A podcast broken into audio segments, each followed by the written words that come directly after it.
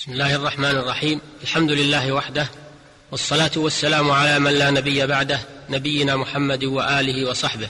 أما بعد نتحدث في هذه الحلقة إن شاء الله عن اليمين في الدعاوى امتدادا لأحاديثنا السابقة عن أحكام القضاء لأن اليمين من جملة الطرق القضائية حيث قال صلى الله عليه وسلم واليمين على من أنكر فاليمين من جانب المنكر إذا لم يكن للمدعي بينة وهي تقطع الخصومة عند التنازع ولا تقطع الحق فلو تمكن المدعي من إقامة البينة فيما بعد مكن من ذلك وسمعت بينته وحكم له بها. وكذا لو تراجع الحالف عن اليمين بعدما حلف وأدى ما عليه من الحق قبل منه ذلك وحل لمدع أخذه.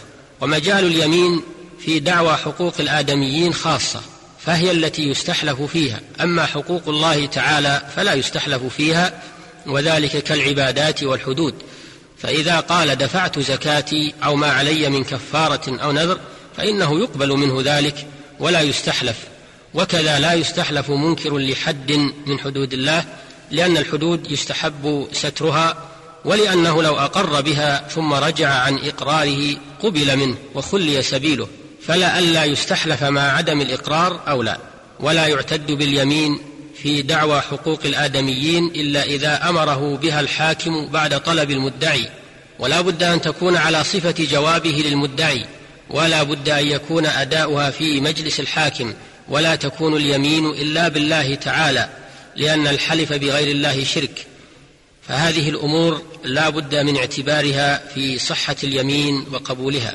ويكفي فيها الإتيان بلفظ الجلالة فإذا قال والله كفى لأن هذا القسم جاء في كتاب الله تعالى مثل قوله تعالى وأقسموا بالله جهد أيمانهم وقوله فيقسمان بالله وقوله أربع شهادات بالله ولأن لفظ الجلالة علم على الله تعالى لا يسمى به غيره.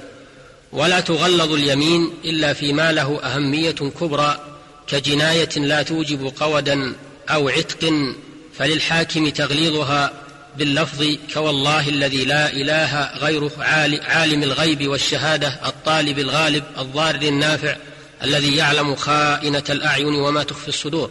ومن توجه عليه حق لجماعة حلف لكل واحد منهم يمينا مستقلا لأن حق كل واحد منهم غير حق الآخر إلا إذا رضوا يمينا واحدة فيكتفى بها لأن الحق لهم وقد رضوا بإسقاطه.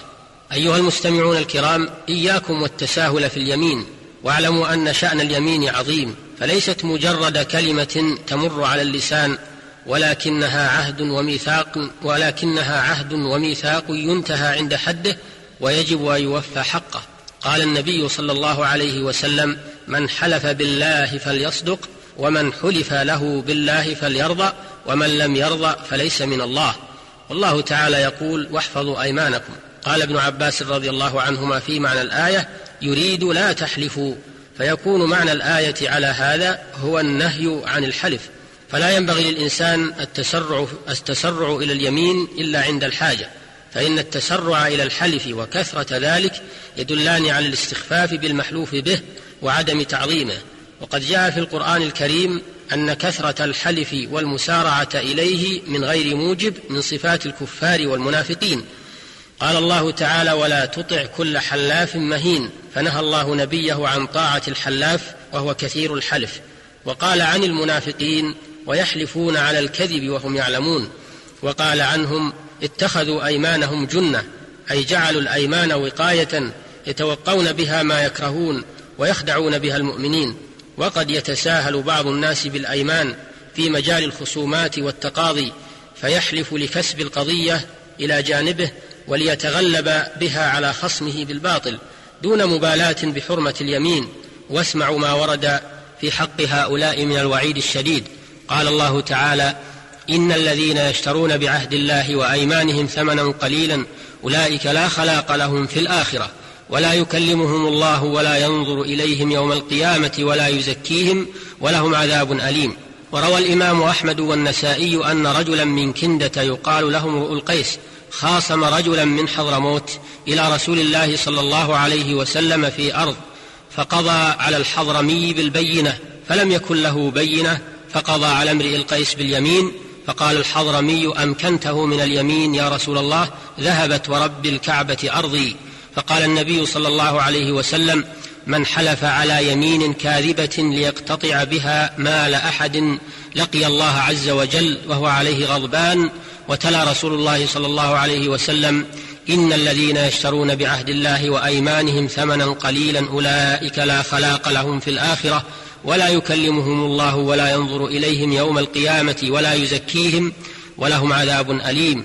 وروى, وروى الإمام مسلم في صحيحه أن رسول الله صلى الله عليه وسلم قال من اقتطع حق من اقتطع حق امرئ مسلم بيمينه فقد أوجب الله له النار وحرم عليه الجنة. فقال له رجل وإن كان شيئا يسيرا يا رسول الله قال وإن كان قضيبا من أراك. وروى البخاري في صحيحه أن اعرابيا جاء إلى النبي صلى الله عليه وسلم فقال يا رسول الله ما الكبائر؟ قال الإشراك بالله. قال ثم ماذا؟ قال اليمين الغموس. قلت وما اليمين الغموس؟ قال الذي يقطع مال امرئ مسلم بيمين هو فيها كاذب. فاحذر أيها المسلم أن تقع في هذا وعظم اليمين بالله ووقرها ولا تحلف إلا وأنت صادق ولا تحلف إلا عند الحاجة. ومن الناس من يتخذ اليمين وسيلة لترويج سلعه فيحلف أنها سليمة من العيوب أو أن قيمتها كذا أو أنها سيمت بكذا وهو كاذب.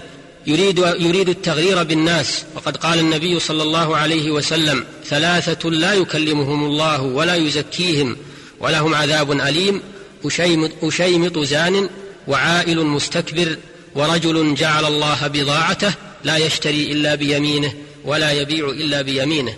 رواه الطبراني بسند صحيح. ومعنى جعل الله بضاعته أي جعل الحلف بالله وسيلة لترويج بضائعه فيكثر من الأيمان ليصدقه الناس فيشتروا منه.